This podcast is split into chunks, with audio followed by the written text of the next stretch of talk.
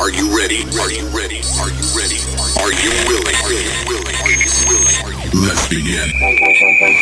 Hey, gents. Welcome to another episode of Apex Masculinity. A high performance men's coaching outfit designed to help you show up strong in every area of life. Raising the bar in fatherhood, Marriage. finance, business, health, and all things manly. Gentlemen, Let's begin.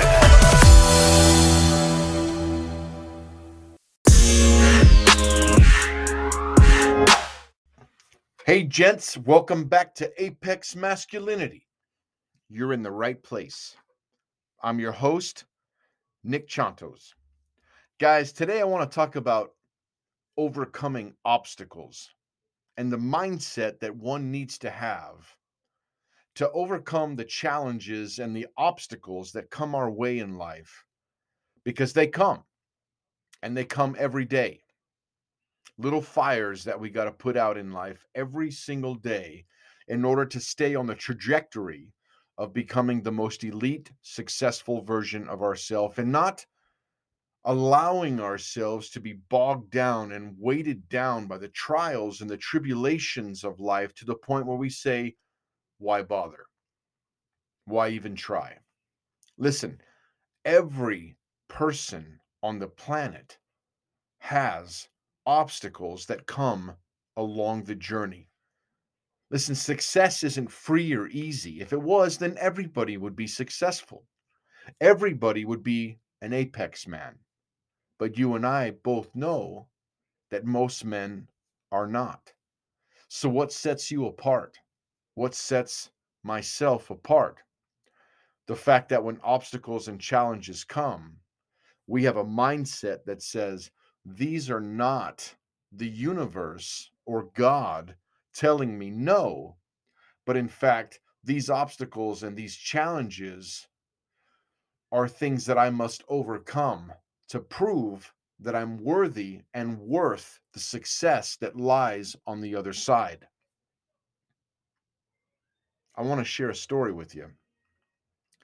Because I think it has more to do with perspective than it does anything else oftentimes your worst failures in life are really the catalyst for your greatest blessings. Years ago, my wife and I were living in South Texas. I had moved my family away from my wife's hometown for the first time. It was a big deal for her, it was a big deal for her family moved them to South Texas so I could take an oil field job hauling production fluids during that boom back in 2013. Had a great place to live, a little bit of land, wide open spaces. Um, my wife was a stay at home mom at that point, educating our older kids. And man, it was just a wonderful time. A time where um, we were getting away from everybody that we knew and kind of making our own way, so to speak, kind of a self discovery type of time. And we had put a year in down there, and a passion that I had for myself for many years was that one day I would be able to be a pastor, basically to preach the gospel, preach the word of God, and kind of reach not only men but people that were from the same that cut from the same cloth as I did. People that grew up in toxic homes, people that grew up in homes where there was maybe some traumatic experiences, some you know physical or emotional or mental abuse that had taken place and and had developed a, a, a, a slew of negative neural pathways in the mind that reinforce the idea that that that this is who they'll always be that they'll never be successful. They'll never be positive affirming value adding members of the communities in which they live. And i wanted to reach people like that people that were struggling with addictions to drugs and alcohol and pornography and different things like that because in my heart i know that the main reason that people do those things isn't because they're wicked, sinful people. It's because they're hurting inside deeply. in ways they cannot even imagine, ways they can't many times even express or quantify or understand. And I wanted to be able to connect the dots for people on why their childhood led them to where they are in their adulthood and share with them the love of God and that they were okay. And it was and it was time to just be okay with yourself to love yourself to be okay in your own skin and to understand that God loves you as you are. But he loves you so much to not leave you where you are but to take you to where he knows you can be and I moved my family from South Texas back to Colorado to take the pastor position of a very, very small church in Olathe, Colorado. And it was it was work. The church was as I said a very small church. They weren't able to afford a full-time pastor's salary. So I had to work a full time job in the secular field, which I was totally okay to do with. Um, I actually kind of prefer that. It keeps me busy by day and kind of keeps me in a harvest field, so to speak, where I can, you know, meet other people and interact with other people and give opportunity to encourage other people, you know, out in the workforce and out in the world and brush shoulders with people, so to speak, and and give my mind and my physical body something to do to keep me in shape and whatnot. And uh, it was good. It was a good season. After six months, I began to get checked in my spirit, though, that that's not where God wanted us to be, my wife and family and I. And to be quite honest, um, there were probably some signs and clues and red flags before I ever even took the opportunity to go up there and do that. But I was on a mission. I wanted to do this. I wanted the opportunity to prove to myself that I could officiate in this role. And so we went, and I left that good job in the oil fields in South Texas and moved my family up to Colorado, and we began the work. And uh, it was fun. We had a great time. But, and anyway, I began to get checked in my spirit that we weren't supposed to be there. And at the time, I didn't know why. Six months turned into eight, eight months turned into nine. And finally, I told my wife, I said, Love, I can't explain it. I'm sorry that we even ever even got started with it. But I'm getting checked in my spirit that we're not supposed to be here. And I think we should go back to South Texas. And we made the move, and it was tough. You know, you make commitments and you you aspire for great things and you stretch yourself beyond your means so to speak and aspire to you know do a certain thing and it doesn't work out the way you want or the plans that you create and have don't pan out the way you want and it can be a punch in the gut but you can only run into a wall so much before you start to realize you know what there is a power at work beyond me that is steering my life in a certain direction. And I need to honor that, even though I don't understand it. We are sensitive to what's going on in the ether around us. And if we'll just submit to that and go along with that, the blessings come. So we moved back to South Texas. And right when we moved there, the oil field took a steep dive, one of those oil field recession times, as they say. And to be quite honest, I couldn't even find a job in the oil and gas industry at that time. So I ended up getting a job driving a belly dump, hauling granite around San Antonio. The wages weren't good. And my wife and I were living in an RV, a very small RV with our three kids. And I was being flooded with the realization that man, I had I had made a lot of bad choices over the last several years and wasn't slowing down to allow God or the universe, wherever you're at, I know where I'm at, kind of speak to me and kind of direct my life in a way that was going to have flow with it as opposed to having my own will and my own plans and kind of upsetting the flow of what that divine providence wanted for my life. And after a couple months of being back down in South Texas, for those of you that haven't heard the podcast before, I share in an earlier episode that years and years ago, probably 25 years ago, because of sharing needles from my methamphetamine addiction, I had picked up hepatitis C. And I had had this hepatitis C for about 20 years. And I knew of it uh, before I married my wife. I did a panel, and for guys that have lived a lifestyle like mine, it's not a bad idea to do to get a blood panel, you know, before you tie your life up with someone else, just so that you're doing things honorably. And, uh, you know, this was good, that was good, this was good. And the nurse called me in and she's like, you know, your HIV test is good.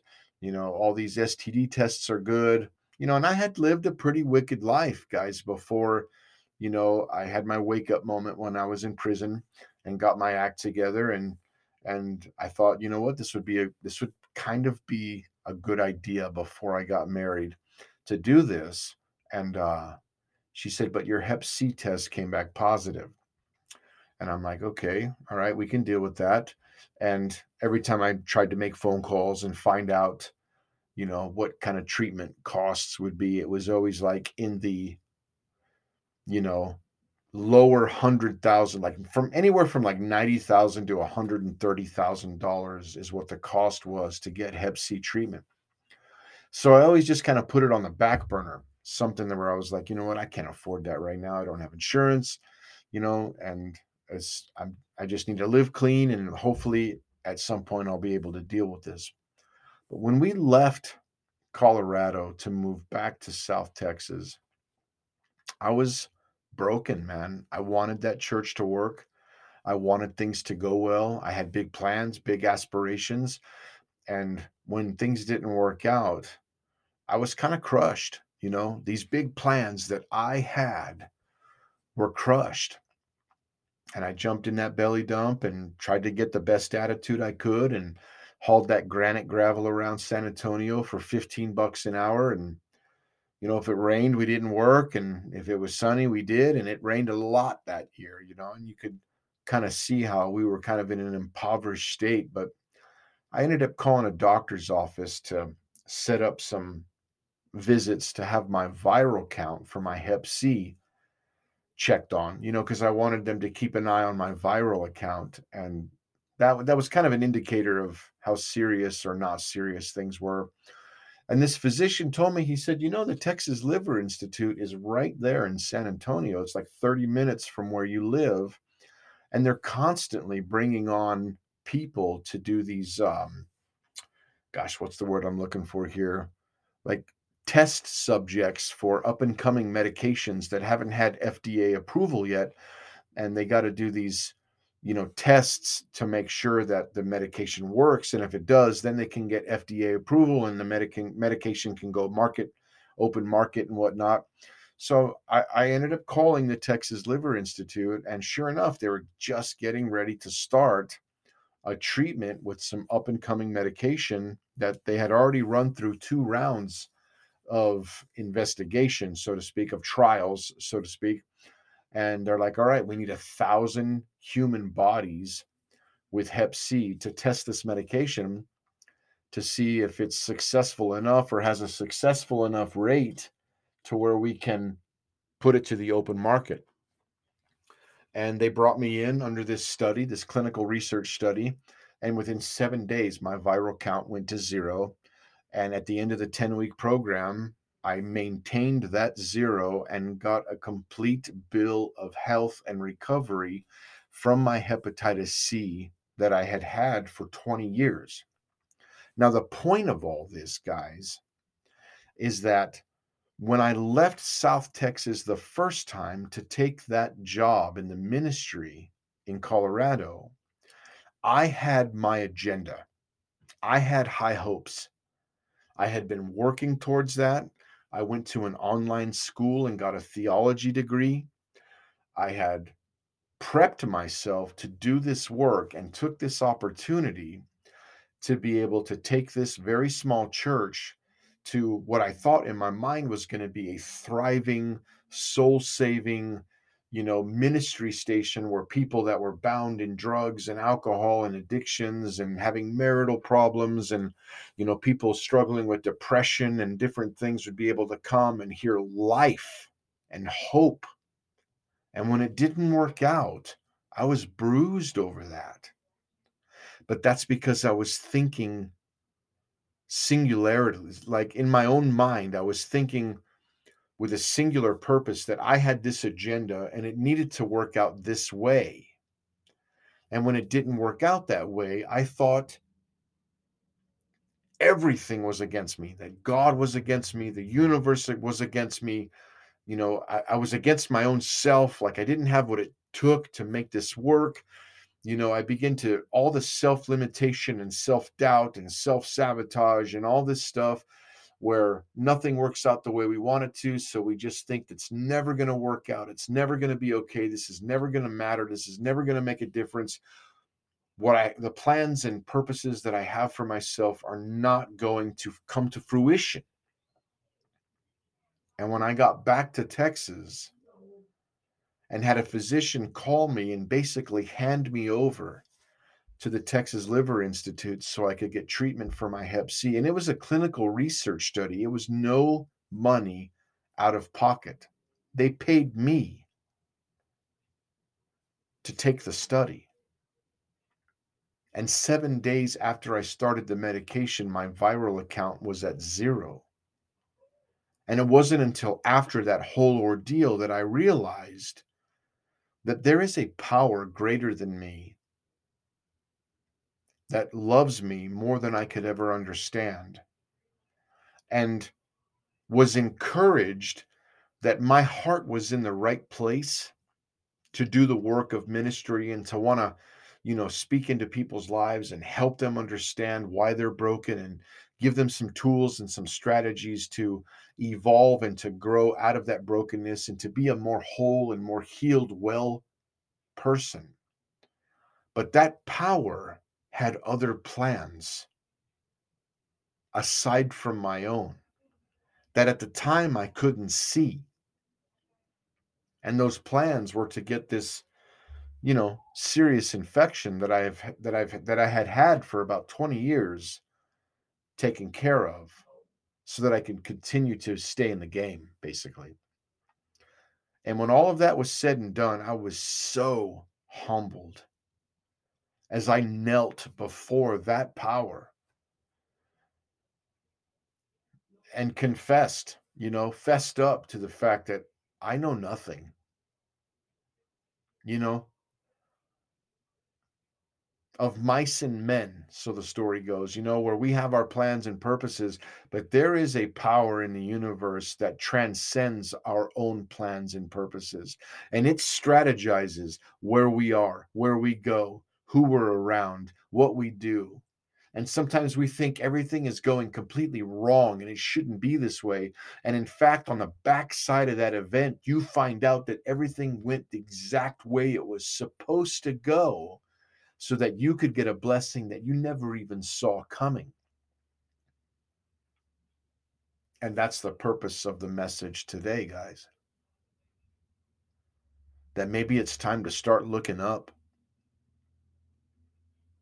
That maybe it's time to start surrendering our lives to that power that is greater than us, that cares for us more than we could ever understand more than we could ever know.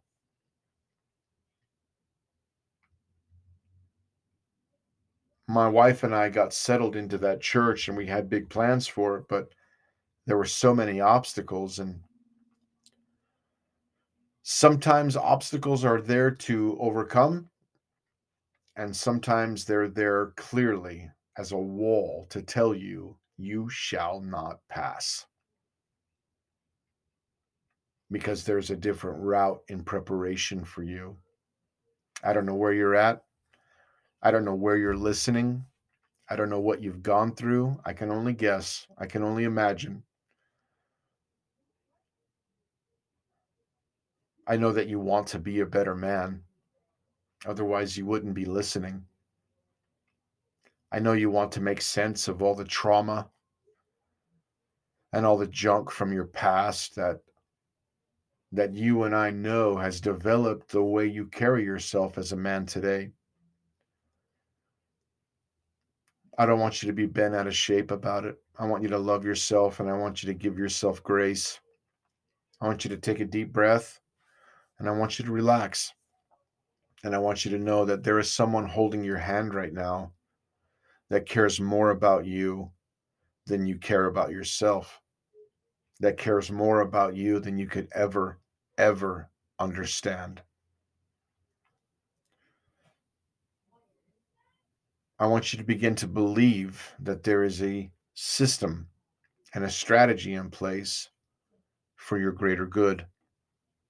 Tony Robbins says it best when he said, How would it change your life if you believe that everything that happened to you in life was for you, not to you.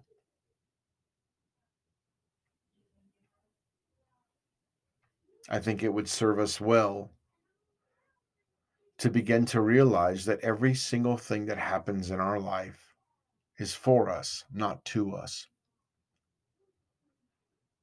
the man that you want to be, the man that you dream of being, the self control that you dream of having, the discipline that you dream of having, the success, the impact and influence that you dream of having is just around the corner. So many people get almost there, but because their life is fraught with obstacles and challenges, just before they reach that place where they start seeing the success levels in their life that they want, they quit. They quit. And they decide that this is all I'll ever be. This is the way it will always be.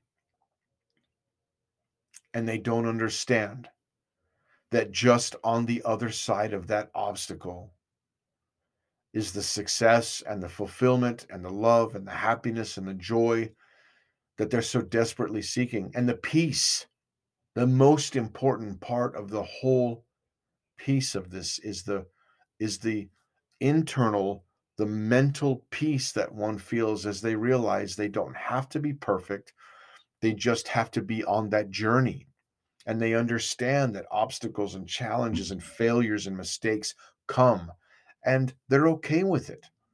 At the end of the day, they chalk it up and say, you know what? Yesterday was a great day. Today was not my best day, but tomorrow we'll see what happens. Tomorrow I'm going to strive for being the better man. And tomorrow will be a better day. And it's about the journey, not the arrival. Listen, only those who dare to fail greatly can ever achieve greatly. And that's a word for some of you today. As you're trying to be this better man, you'll have a season where you're doing good and then bam, epic face plant. Like a Tony Hawk off the rail face plant. And if you're not careful, you'll let that moment define you and convince you that you can't be the man that you want to be because of this failure or this epic blowout in character or integrity or morality. But that's a lie. Only those who dare to fail greatly can ever achieve greatly. You have to be willing to stretch yourself beyond your means and shoot for the stars, to try and attempt things that you almost know you're not qualified or capable of achieving just to see how it all falls out. And sometimes you hit it. And sometimes, man, the basketball misses the mark completely and it's a swoosh. but it's a swoosh where you hit the net from the outside and and and it doesn't it doesn't go in, you know. But in that moment, because you are willing to fail and suffer the ridicule and the exposure and all the people that saw and this, that, and the other, because you were willing to risk that, you now know where you stand. You now know what it takes to make that shot the next time. And if you're willing to do the work, you can make it and you can rise up and you can climb up to the next level, the level that you want to get to, whether it's in business or in your marriage, how you're raising your kids, how you're managing your money, how, how, how you and your sobriety are working out, whatever the case may be. It's not until we shoot for things that we know, hey, you know what? I'm jumping over this chasm here, and there's a chance I'm not going to make it. And I'm going to end up face planting. It's then where you know where you stand. It's then you can ascertain what you lack and begin the process of building into your life the strategies that you need to make that jump the second time. And all the people that are standing on the sidelines watching you, that you're worried are going to ridicule and judge and have this, that, and whatnots to say about what a fool he was to ever even dare to dream or attempt to achieve such epic goals and ambitions. Those are the people that never attempt. They sure have fun ridiculing you and I, but they never attempt. But what I want you to remember is with every attempt that you make and with every achievement that you make, you are going to put distance between yourself and those people. And at some point, you're going to turn around and you're going to look down the mountain because the elevation that you've achieved is so great. You're going to look down the mountain and you're going to have to squint through your eyes to see those people and there'll be so much distance. There'll be so much distance between those that strove for the best and those that stayed behind to ridicule the people that are striving to be the better man. Listen, fire is the test of gold, adversity is the test of strong men. When they're going to refine gold, they put it into the fire, guys and they burn it and they melt it. And when it's in that heat and it becomes liquefied, all the impurities rise to the top. And that refiner is able to take, take the dross right off the top to where there's nothing left but pure gold. Now, that's how you purify gold. But adversity is the test of strong men. Because remember, if it was easy, everybody would be there. How many times are you willing to get back up and say, you know what, I'll be sober tomorrow? How many times are you willing to get back up and say, you know what, I'm going to take care of my health and fitness. I'm going to try this again tomorrow. We try and we start and we make these jumps and leaps, and then life punches us or we get busy. And if we're not careful, we can just say, you know what, I quit. I'm not even trying again. But will you get back up and say, you know what, I fell off for a week or I fell off for three weeks or whatever the case may be? I'm getting up and I'm going again and pressing through again, pressing past the adversity, pressing past the obstacles. Listen, it is a bloody battle, bro, where you get hit two or three times just to land that throat punch. You know what I mean? That you need to knock that enemy down. The battle of becoming the apex man is bloody. It's not just something where you wake up one day and make the decision I am going to be this way. I am never going to do this, that, that, this, and this. I am only going to do this, that, this, that, and this. And because you made the decision, now it, the, the heavens and the earth just open up for you to be able to be and do and accomplish these things. It is a bloody, filthy, I mean, UFC down on the ground, ground and pound, bloody battle between your worst man and your better man, the worst part of you against the best part of you. And there are seasons where you get your ever loving ass kicked, gentlemen. Adversity is the test of strong men. I believe in you. Strength and growth come only through continuous effort and struggle. Please see the struggles and the challenges as we close as strength building tools to get you to where you want to be, not as obstacles to shut you down, but as strength building tools to get you where you want to be.